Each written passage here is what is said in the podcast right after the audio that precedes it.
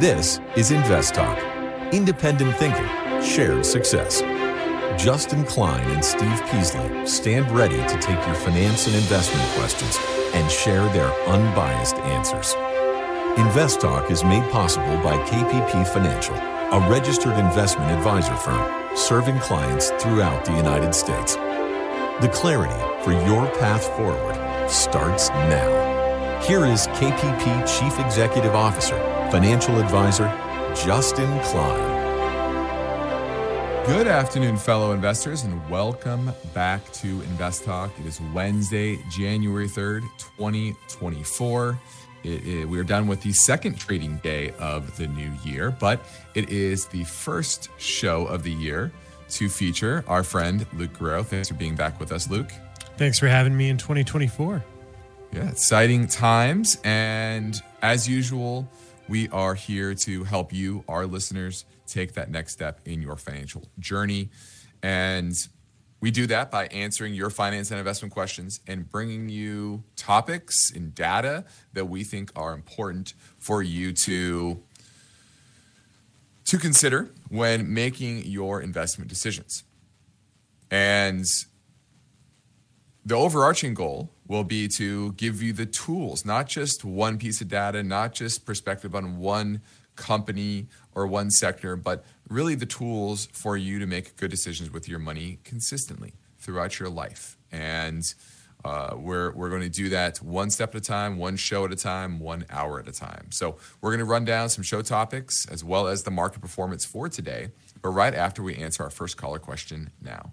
Hey, Steve Justin, thanks for uh, taking my call. I'm wanting to hear what you all have to say about Zim, Z-I-M, Integrated Shipping Services. Just wanted to hear your opinion on the uh, stock. All right, this is Zimmer Holders, Zim Integrated Shipping Services. ZIM is the symbol. I remember getting calls on this in May of last year. And it just peaked and it was rallying from a low of 51 after it recently peaked around 86. And it was uh, moving up towards 70. Uh, and it looked cheap based on 2022 earnings of $38 per share. You're talking about a multiple of two. The problem was that it was pretty clear that uh, the forward looking projections for earnings were pretty bad. And you saw last quarter, Luke, they lost $18.90 per share. So this is one of those classic examples of just looking at the latest earnings numbers and, and, and, a, and a standard P ratio didn't tell the whole story. And clearly, you have to look back in the history of this name, and it it never really had good profitability. Now it is rallying now, but to me, I don't see much. I don't see any strong fundamentals behind this. It looks more like a short covering rally to me. What are your thoughts? Yeah, that could be the case. I mean, there's 24.22% short interest, but mm-hmm. I just don't like these companies that are making no money. Their their debt is four times what their market cap is right now. Looks to me like it's it's cheap, but it's it could be a lot cheaper pretty soon. Yeah, I, I see this as from a technical perspective, it looks fine. It, it just started to rally, broke above the 100-day moving average just about a week or so ago. It's consolidating and it's on pretty good volume. But uh, to me, this is just a flash in the pan. If you want to, uh, if you want to play it as a trade, fine. But you're to have to have a, a tight out. You have to have a high risk tolerance level. But the history of this business says 2021 and 2022 were simply anomalies. And historically, they don't make much money. And now they're losing a ton of money. The last three quarters, each and every quarter, they've lost money. So only as a trade, maybe, but not as an investment. Now, we have a lot of ground to cover. We have 40 minutes with you, and we have a lot to talk about. And our main focus point is set up by this headline There are four new rules for investors in 2024. And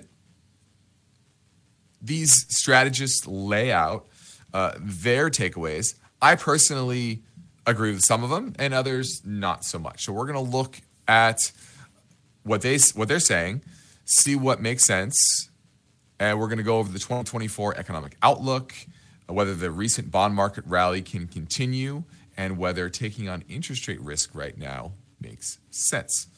So, we're also going to touch on the Fed minutes. They came out today. and is looking back at what the Fed was thinking during the latest Fed meeting in what was that mid mid mid December, and obviously that's going to move markets. There's also a big trend in companies issuing convertible debt, and that's going to that's that's a a lot of companies that typically don't issue convertible debt are now doing that because of higher rates. So we're going to talk about why that is. And then lastly, if we have time, we're going to touch on auto sales. Good year in 2023. Will they repeat that in 2024? So that's what's on the docket for us, as well as some voice bank questions. One is about Roth IRAs and VEGI, the iShares MSCI Agriculture ETF. So that's what we're looking at on today's show. But let's take a look at the market today. Luke, we had a big sell off yesterday, led by semiconductors uh, and, a, and, a, lot of the MAG 7 stocks that led the market last year. And today we had another negative day overall, more intense on the small cap side. Uh, but you had some big movers down. Tesla down 4%, SoFi Technologies down 13%. Uh, you had Palantir down 3%. So some certainly some big losers as we go through our second trading day of the year. What did you see? Yeah, I mean, overall, I think the theme of stretch positioning and overbought conditions that's been the case over the past several weeks kind of played out here. You had a rally going into the end of the year, a lot of people probably at a gain or maybe a break even, not wanting to sell for tax purposes. And you're seeing a general shifting and rotation out of those names that led that rally. I think a lot of people are saying that 2024, if it is a positive year, is going to be a year of, of broadening of the rally that we saw in 2023. But that really starts with this rotation that we're seeing out of the names that were the big winners. Uh, you know, there were some big uh, economic reports today the JOLTS job summary, ISM manufacturing. I know the JOLTS job report came in slightly lower than expectations, but there really hasn't been anything to shift shift the narrative. And certainly the Fed meeting minutes are confirming that we will see some cuts this year, albeit we don't exactly know when. So not not many changes in the narrative, just a general shifting of positioning. Yeah, that overbought nature that happened pretty quick. And be, when I say pretty quick, it's you know when the Fed pivoted, the Fed paused, shall we say, and the market rallied pretty strong in a pretty strong manner from late October, pretty much into the beginning of December. And then I think the market kind of levitated in December because of Santa Claus rally, as well as, like you said, a lot of people not wanting to take those gains into year end. Now there's a relief. I can take those gains. I don't have to pay my taxes until you know sometime in 2025 and that precipitated that that that sell off. So uh, we'll see how far that goes. They usually say how January goes. That's how the rest of the year goes. Uh, but we're only two days in, so we'll see uh, as we get into the back half of January, in, past the option X. That will be important as well because of how important options are uh, in, in, market flows these days. Uh, and so, a very interesting start to the year, and you continue to see the growth side of the market struggle. Now, as we go to break, let me remind you to check out our new Invest Talk Classroom series. It is our latest episode is up on our YouTube channel. It is free and it's titled How to Prioritize Your Savings. We talk about the 40 30 20 10 rule, as well as how to focus on keeping your habits in check for the new year. Luke and I break down these topics and more in a short six minute video.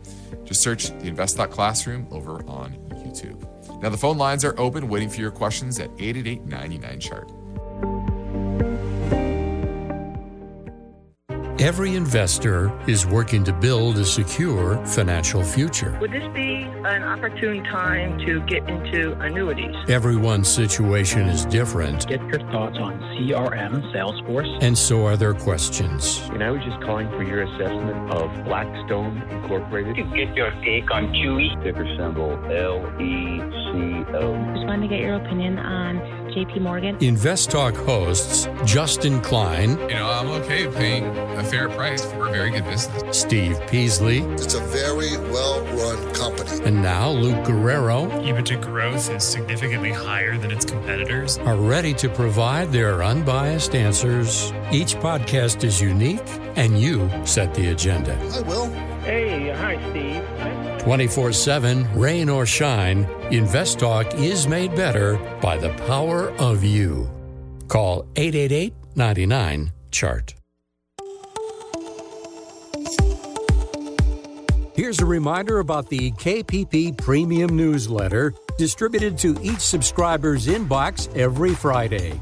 The newsletter provides a roundup summary of the week that was, offers a look ahead, and even puts forth some interesting stock ideas. And you can subscribe to the KPP Premium newsletter anytime at investtalk.com. Have you got a question for Justin? He's here, and the lines are open. 888 99 Chart. Let's go talk to Jordan. He is just south of me in San Clemente, California, looking at Sprouts Farmers Market. Do you own it, Jordan, or looking to buy it? Yeah, it. I'm just uh, wondering if it's a uh, buy or hold. Well, this is a one of our, our one of the holdings within our portfolios for clients that we've held for an extended period of time. Uh, it's now trading at forty-seven dollars and eighty-six cents. We started buying it right or you know 2020 time frame, and it, it right around in the high teens, low twenties.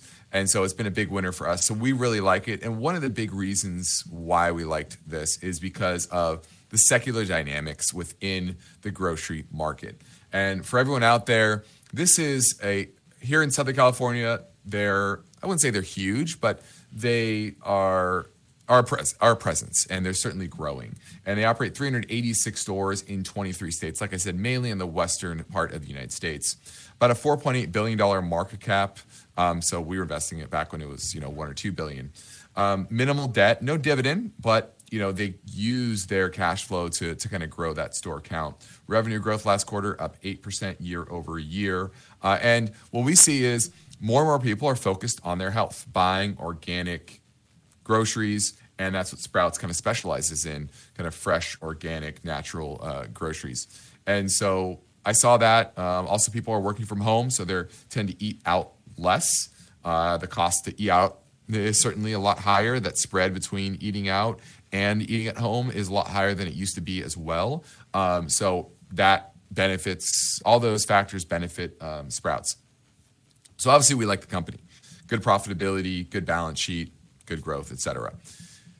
Now near term, it's a bit overbought. Today you had a bit of a pullback, so I wouldn't be in a huge rush to be buying. We're not buying it, you know, rushing to get in for new clients to come aboard with us. Um, but a pullback back to the 100-day moving average in the low 40s. Right now it's about 47.86 at the close today. Um, that would be good support that I would say you, you should pick it up. Um, so we like the name. I like what you're looking at, but a bit overbought and probably needs a, a bit of a pullback for you to get a good buying opportunity. Make sense, Jordan? Uh, would you take profits?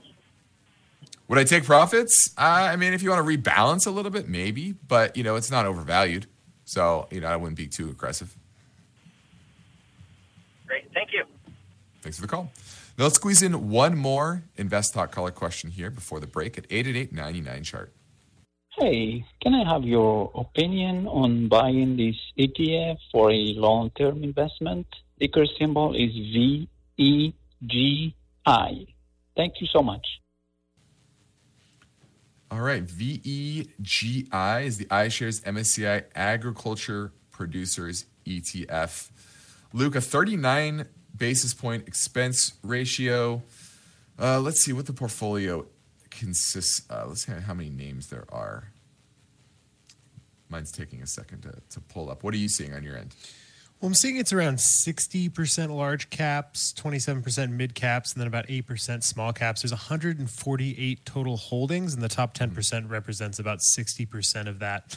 Um, overall, given that it's probably tilting a little bit more towards small caps and mid caps that I'd expect, that's probably why there's a little bit more of an expense ratio. iShares mm-hmm. products tend to have low expense ratios.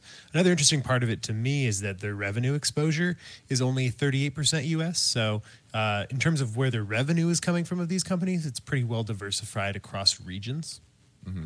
And yeah, based on what you just said, my the biggest I want to say red flag or the, the most interesting note you had there was the concentration.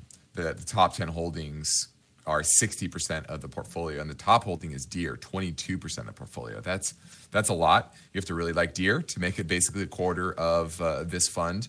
And if you look at its sector breakdown, it's basically a third, third, third between basic materials, industrials, and consumer defensive. And so you also have to like those. I like two out of those three. I'll say that um, the industrials and the basic materials. Um, so it's okay. You know, some of the names I like, some of the names I don't. You know, my biggest worry though is just looking at a chart. This is in a downtrend. So while I like some of the names here, obviously the trend within the ag space is down. Uh, and until that improves, I wouldn't be uh, excited to, to jump into this name. Um, so I would be picking ones within this that have uh, better trends than the overall ETF. Now we're heading into a break, but we're happy to play your recorded voice bank questions, but we love taking your live calls most of all. And our number never changes and it never closes. It's Invest Talk at 888 99 chart.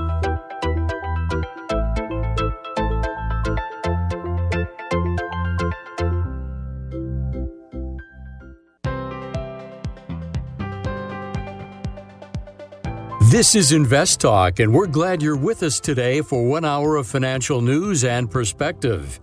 And your decision making process can benefit from this practical and unbiased advice, especially if you consult with Steve or Justin. Step up now with your questions. Call 888 99 Chart. Let's go to James in New York looking at FNV Franco Nevada. Uh, yes, I've been um, sort of dollar cost averaging into that position, and I was wondering if it might still be at pr- practical levels for me to do so if I wanted exposure in the space. Well, do you understand what's going on with Franco Nevada right now? I, I have, yes. Okay, so you're familiar with kind of the the controversy down in uh, Central America in Panama, and you know that could go either way. Usually these things are resolved, and these sell-offs tend to be good buying opportunities because you know in that part of the world, let's just say grease enough palms and and, and things happen uh, the way that these companies uh, tend to want them to go, and ultimately, I think they get back on, on track. And I do think this is a good buying opportunity. And the technicals have started to reverse. You had a reversal back on the 13th of December, and it's been consolidating ever since. So if you're looking for entry into one of the best, I don't want to say a miner, this is actually a gold and precious metal streamer, which is different than a miner. They basically invest in uh, various mines throughout the world.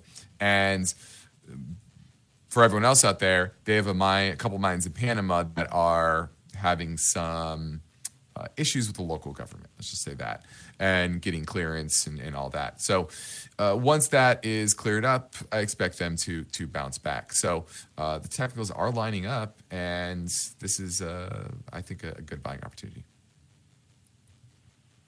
Thanks for the call. Let's talk a little bit about our main focus point today, and that is what rules or lessons can be taken from 2023. We know that stocks and bonds had pretty good year after a rough 2022. Equities more broadly were up roughly about 25%. The bond market in general, after a big dip through the summer, rallied near the end of the year and ended positive.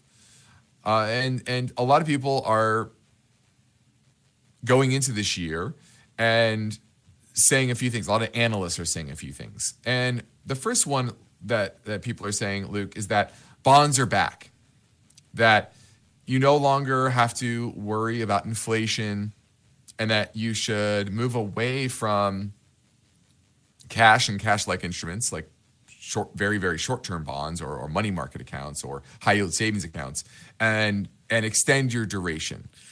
Now, that's the one that I would say I wouldn't jump too quickly on that shift. Now, some duration is fine, but you know, a lot of duration, I, I think, could burn you once again if inflation does stay relatively sticky. What are your thoughts? Yeah, I think even if you look at the Fed meetings, uh, the Fed meeting minutes recently, there's a lot of uncertainty. uh, about the effect of the interest rate cuts, about kind of dynamics more, or sorry, interest rate hike, uh, hiking path, as well as dynamics more broadly uh, on the global scale. There's a lot of uncertainty in the Middle East. Uh, there's a lot of things that can bring about some tension that can crunch supply chains again and reignite inflation. So I think maybe uh, it's a little too early to say what's going to happen with the bond market, and maybe you don't want to jump the gun and, and push out on that curve uh, too much because I think the risks are still there that inflation may rear its ugly head again. Is I do I think that's the base case? Probably not, but there's still a lot of risk out there. Yeah, a risk of, of inflation to the upside in my mind more than to the downside. Exactly. And so while some duration I think is fine, you know, going beyond three months that a lot of people are in these short term T bills and things like that, I think is good. You know, maybe going out three, four years, that's probably fine through this next kind of uh, down cycle in the in the economy. Um, but one thing to take from what the Fed has been saying is that their tools, in many instances, in this new world of uh, deglobalization or regionalization of supply chains, et cetera, and heightened geopolitical risk, is that their tools have no impact on that. Right? Their tools are very limited, raising interest rates, doing QT, some lending facilities, et cetera. And that's mainly on the demand side. But the supply side is a whole nother ballgame that they really don't have uh, much to do with. And so uh, I, I wouldn't go so far as to say, oh, yeah, interest rates are coming down. Now you taking a bunch of duration risk again is is is uh, the right thing to do. I still think you have to limit to that to some degree. Now the next lesson is cash isn't king, and that's what's my biggest takeaway from last year is that so many people were huddled into those cash-like instruments because they were getting that five percent once again on their their high yield money market accounts and T bills, et cetera and guess what?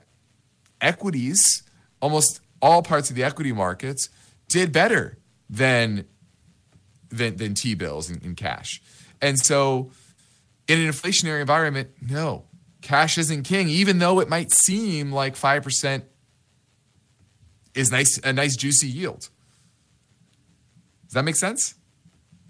Yeah, I think that makes sense. I think a lot of people were I, I think we have to take a step back and realize probably what this article would have said at the beginning of 2023 which yeah. is it's the year of the recession. Equities aren't yeah. going to do well. And so, with anything, take everything that's being said about projections with a grain of salt. But I think, generally speaking, yes, having cash on the sidelines is is not going to be a good idea because equities are going to outperform cash.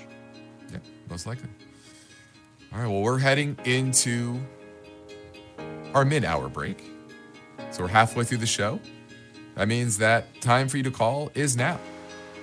So we're taking your calls live at 888 99 chart.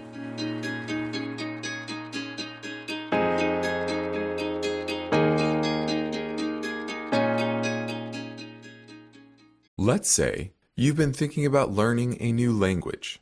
Okay, why? I mean, how would it come in handy? And where would you want to use it? Could it be that you have an upcoming international trip? Or maybe you want to connect with family members or friends from a different culture. I think you should know about Rosetta Stone. With millions of users, it's been the world's most trusted language learning program for 30 years. Rosetta Stone is available on your desktop or as an app with Audio Companion and the ability to download lessons offline. Rosetta Stone truly immerses you in the language you want to learn. It has a built in patented speech recognition engine called TruAccent. So as you practice speaking, you'll get feedback on how well you pronounce words. With Rosetta Stone, you pick up a language naturally, first with words, then phrases, then sentences. It's an intuitive process designed for long term retention. You really learn to speak, listen, and think in your new language. Rosetta Stone is an amazing value so your special skill set is within easy reach. You know you want to do this. So, don't put off learning that language. There's no better time than right now to get started. For a very limited time, InvestTalk listeners can get Rosetta Stone's lifetime membership for 50% off. Visit rosettastone.com slash today. That's 50% off unlimited access to 25 language courses for the rest of your life Redeem your 50% off now at rosettastone.com slash today. Everybody wants a secure financial future, but getting there takes strategy, discipline, and unbiased guidance. You've come to the right place. Invest Talk, 888 99 Chart. Hey guys, love the show. This is Corey in North Carolina. I had a question about my IRA. I have a, a traditional IRA, and I started out with about 2000 in it since been listening to the podcast, and it's grown just based on some penny stocks I've invested in to a little over 12,000 now in just a couple months. I'm 32 years old, and I'm I'm wondering if I should convert it to a Roth IRA just based on you know paying the taxes up front now, and if I continue to grow it more and more using that Roth advantage of you know getting the tax breaks 59 and a half or however old it is you have to be to draw from the IRA. Look forward to hearing the answer and uh, keep up the good work. Thanks, guys. Well, congratulations on growing that so robustly, shall we say, over that time period. Hopefully, we helped a little bit. Uh, now, doing a Roth conversion when you have low income is typically a good idea. So I'm not sure of your total income and what your tax rate is, but that's all you have to think about. Is that conversion at, at this tax rate going to be at a late rate that is lower than what you expect it to be in the future? Um, so if you are a relatively low earner in a low tax uh, bracket, then this would be a good time to do that conversion. Thanks for the call. Now, Luke, the Fed minutes came out today. It was highly anticipated to get a little more color on what the path of policy will be going forward. And to me, the most interesting takeaway was their discussion of winding down QT, meaning stop shrinking their balance sheet. I don't remember that being something they they talked a lot about at the at the actual meeting. Um, but overall, the market reacted relatively positively, um, but it didn't really move the markets too much. What was your takeaway? Yeah, I thought it was interesting that they had a broad discussion on uh, the potential that they were over restrictive, overly restrictive. I think that kind of hints that, uh, although I, I, still don't see them uh, cutting six times like some people are saying they will, which just seems absurd to me, uh, short of mm-hmm. some sort of systemic shock mm-hmm. um, that they probably will start to look at cutting sooner rather than later. Does that mean March? I don't know, but it could certainly mean, mean you know early Q2. Uh, that's that's an interesting point point that I think came out of these meeting minutes, and mostly that you know I think although cuts will happen this year, short of anything else happening that would kind of show that inflation is coming back up, um, there's still no definite time frame, and so I think overall the market may have jumped the gun a little bit in terms of the drastic fall in yields after the last meeting. Yeah, I think that's another reason why rate, markets have pulled back the last the first couple of days of this year.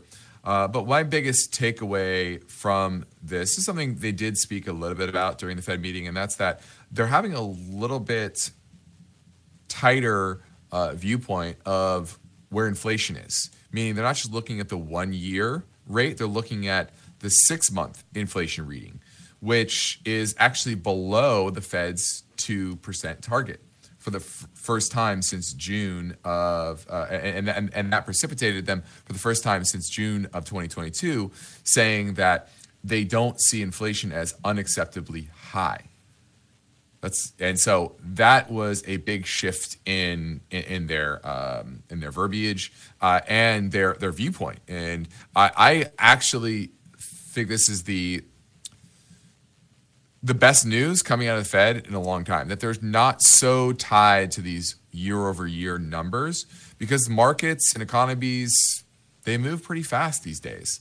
Uh, and a six month view of what's happening in the economy is probably better than the one year view, especially considering how anomalous the last three, four years have been uh, in the economy overall. And they think the overall risk of renewed inflation has diminished. And a few of them saw a different problem really developing, and that's that there is a potential trade off between their dual inflation mandates, which is controlling inflation and maintaining high rates of employment. So they're basically saying that they're seeing the labor market weaken pretty substantially. Um, and if that does, that could kind of snowball on itself.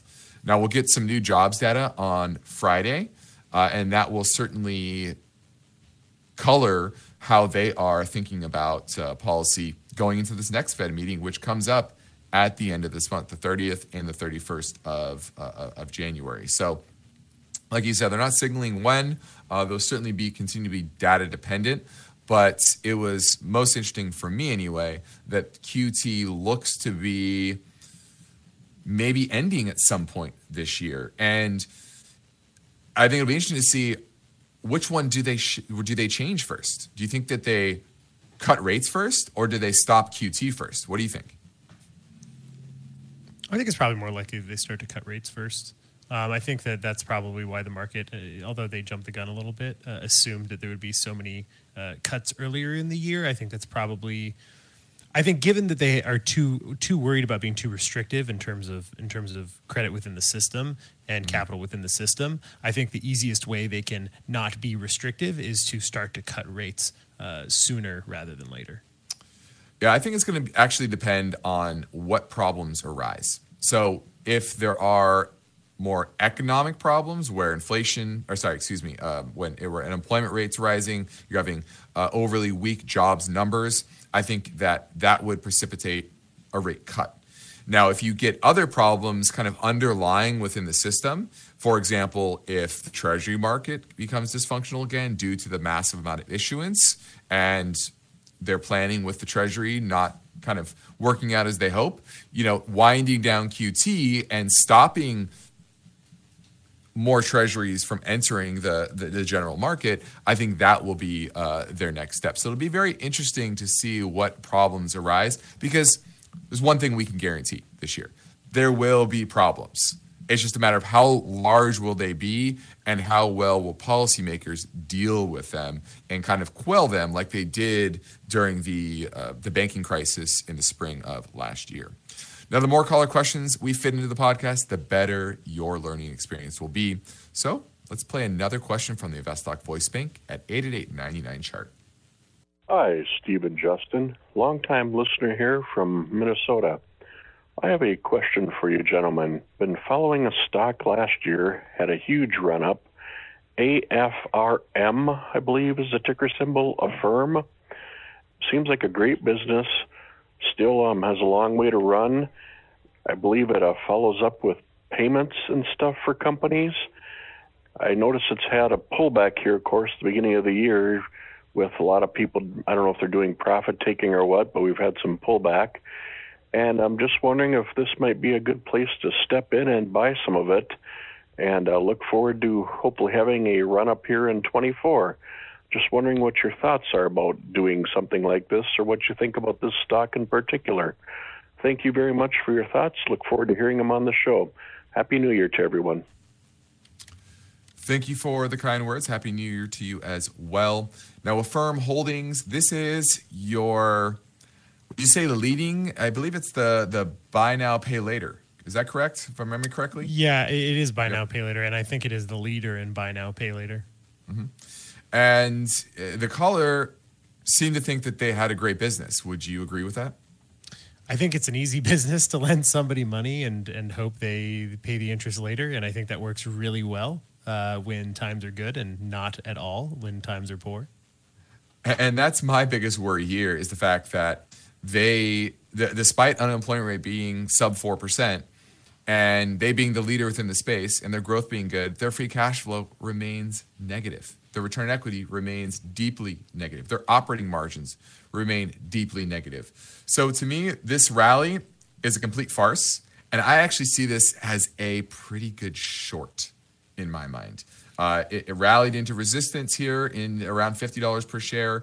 And the last day of 2023 and the first two days of 2024 have not been kind to it. It's pulled back from about $41 and change. Now we're closing at 43.49 two days. So down uh, nearly 20% in just two days or three days, excuse me. Um, so I don't know, Luke, would you short it here? Uh, well, its short interest is 18%, so uh, close to 19%. So maybe maybe if enough people think that this is a good pullback, then they could force a short squeeze. I don't see that happening.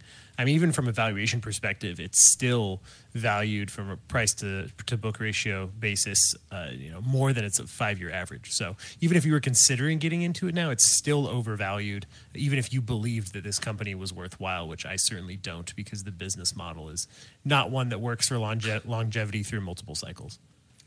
Yeah, and if I were to list all the companies in the market to buy right now, this would probably be in the bottom 10 15 companies out there. So absolutely not. Do not touch this thing. This thing uh, had its short covering rally, had its counter trend rally in 2023, and it would not shock me if this is one of the worst performers of 2024.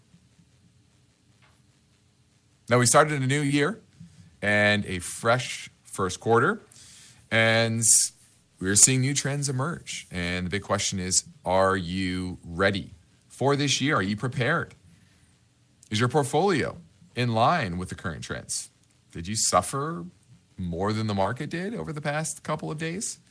That could be an indicator that your portfolio is misaligned. So, if you want to take advantage of our free portfolio review assessment, then we could potentially get you on the right path to having a great 2024 as opposed to a subpar one.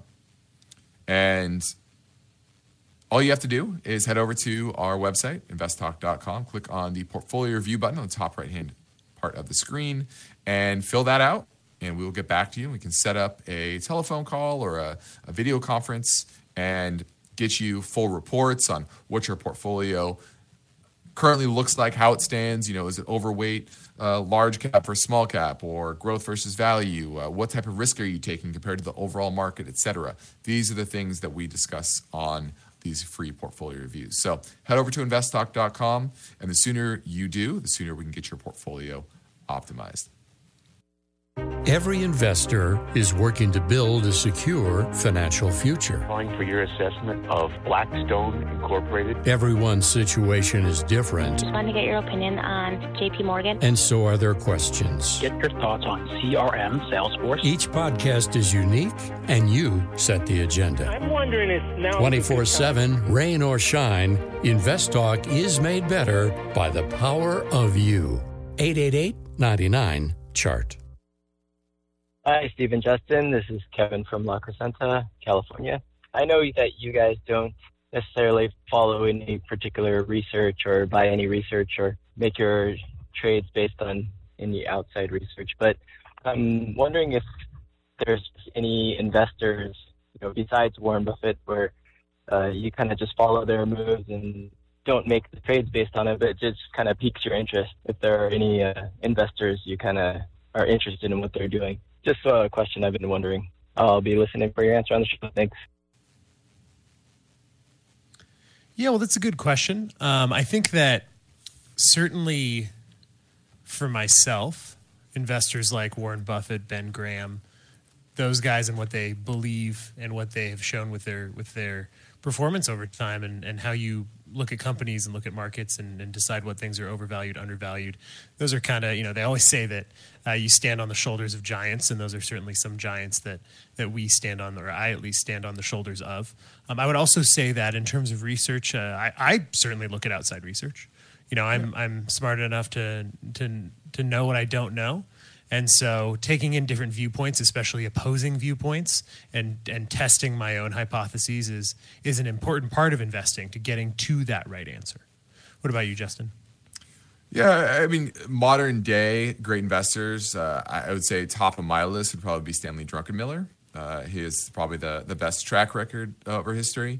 Uh, you know, it's uh, certainly, I certainly look at those uh, purchases that they make. Um, but one thing you learn, even even when you study the greats, they all make mistakes, right? They all do things wrong. They all uh, buy companies that um, can crash and burn. They all buy companies that languish and underperform the market as well. Um, but in aggregate, they tend to do uh, fairly well. And so, you know, when they start a position, for example, I, I, I sometimes I, I, perk up, I do my own research, and, and it's never a sole reason uh, to look at a particular name or buy, excuse me, buy a particular name, but it could be a reason to take a second look and understand why they are uh, are buying it. Um, you know, there are other investors like like Ray Dalio, for example.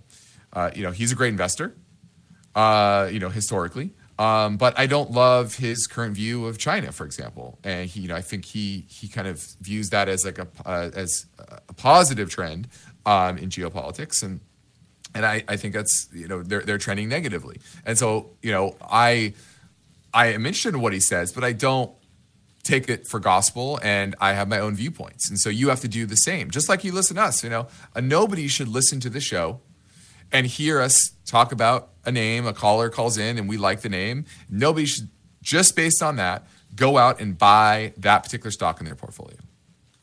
That's not how this works. Now, is it, once again, impetus for you to do your own research, understand how that fits in the context of your total portfolio and your risk, and maybe that lines up for you? Sure.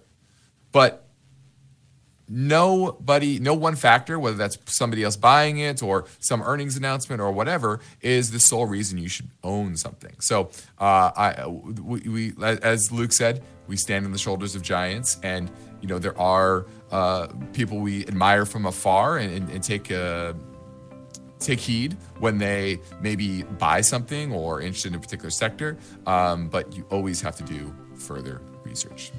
Listen, Invest Talk we have one goal each and every weekday, and that's help you achieve your own version of financial freedom. I'm Justin Klein with Luke Guerrero, and our work continues after this final break. So get your questions in now at 888 99 chart.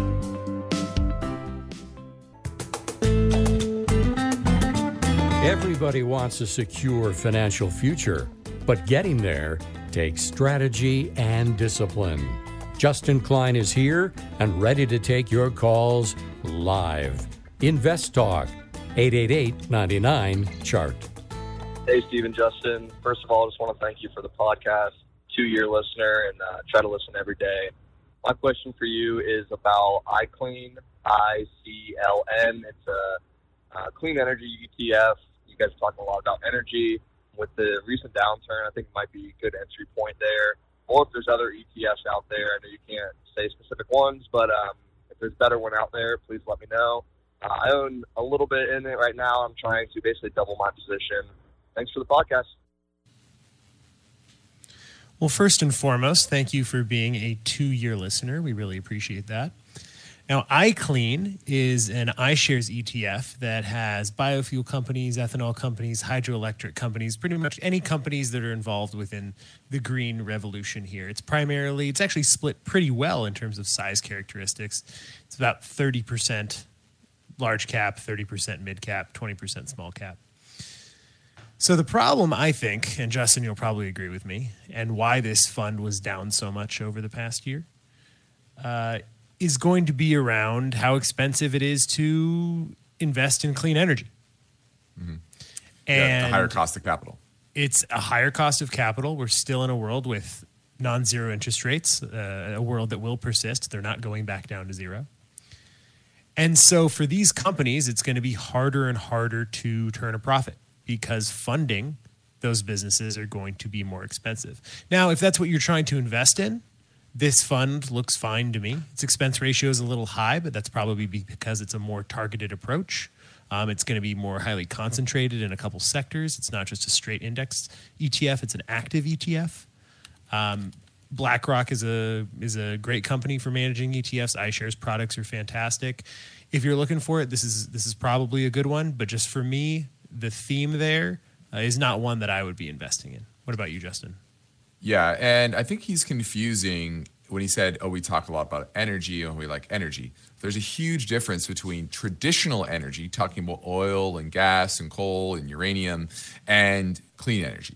Although you could easily argue nuclear is clean energy, uh, but that's not what this is. This is more, like you said, solar panels, wind pa- wind, wind farms, etc. And this is in a consistent down trend, and it's in a, a recent rally. Uh, counter trend rally from the lows in late October. Uh, but overall, this is in a strong downtrend. Uh, you be you should be selling this, not buying more. Um, and if you want to invest in energy, you know, then you you invest in your traditional energy names, right? Oil and gas, and and that has a much better value proposition in the current environment where the cost of capital, as Luke said, is no longer zero. Um, and that's one of the big reasons why these companies uh, continue to struggle. So, yeah, definitely not adding to it. I'd be selling it and moving on to a traditional energy name. Now, lastly, Luke, let's talk about convertible debt. And convertible debt is going to be, uh, it was a big trend in 2023. Issuance climbed 77% last year to 48 billion. And this is all to avoid higher costs of borrowing. You know, as you said, the cost of capital is no longer zero. And these, what's interesting about the convertible debt markets typically was for smaller cap names, uh, bio, uh, biotech companies, tech companies, to give investors big upside, right? You're, you're getting some sort of uh, interest rate, usually pretty low, 1%, 2%, and then you're basically getting call options on the equity in lieu of that extra yield. And so now it's becoming more and more advantageous to avoid those high interest rates up to maybe 8% in the junk bond market and issuing convertible notes. Uber, for example, they issued $1.5 billion in convertible notes in November at a 1% annual rate. Uh, and typically, convertibles allow companies to drop their interest expense by 2.5 to 3%. Um, when, when they do that. So um, I think it's going to become more and more of a theme going forward as companies face refinancing of all that debt they they piled on in 2020 and 2021 and have to refinance over the next uh, two three years. Um, so uh, something to be look look out for. And Luke, isn't that going to be kind of stealth dilution of shareholders when they do that? In a way, um, you know, the the shares outstanding doesn't really increase until those bonds are converted. So I guess there is a world where the stock price doesn't hit the threshold and nobody would want to convert. Uh, but I think I think the general message here is that in a world where interest rates aren't zero anymore, all companies, not just ones that would face, you know, high interest rates because of credit risk, are going to look to decrease the cost of capital, and in this case, uh, the interest rate required for them to be able to borrow money. Yeah, and uh, while that could do could make their balance sheet and cash flow look a bit better, uh, there is something to consider in the fact that there could be shared dilution in the future if the price of the stock does go up. All right, that that about does it. That completes our second episode of Invest Talk this year. I'm Justin Klein with Luke Guerrero. And we thank you for listening. We encourage you to tell your friends and family about our free podcast downloads, which you can find anytime at iTunes, Spotify, or Google Play. And be sure to rate and review on iTunes as well. Independent thinking, shared success. This is Invest Talk. Good night. Invest Talk is a trademark of KPP Financial. Because of the nature of the interactive dialogue inherent in the format of this program, it's important for the listener to understand that not all comments made will apply to them. Specifically, nothing said shall be taken to be investment advice or shall statements on this program be considered an offer to buy or sell security? Because such advice is rendered solely on an individual basis and at times will require that the investor review a prospectus before investing. Invest Talk is a copyrighted program of Klein, Pavlis, and Peasley Financial, a registered investment advisor firm which retains all rights.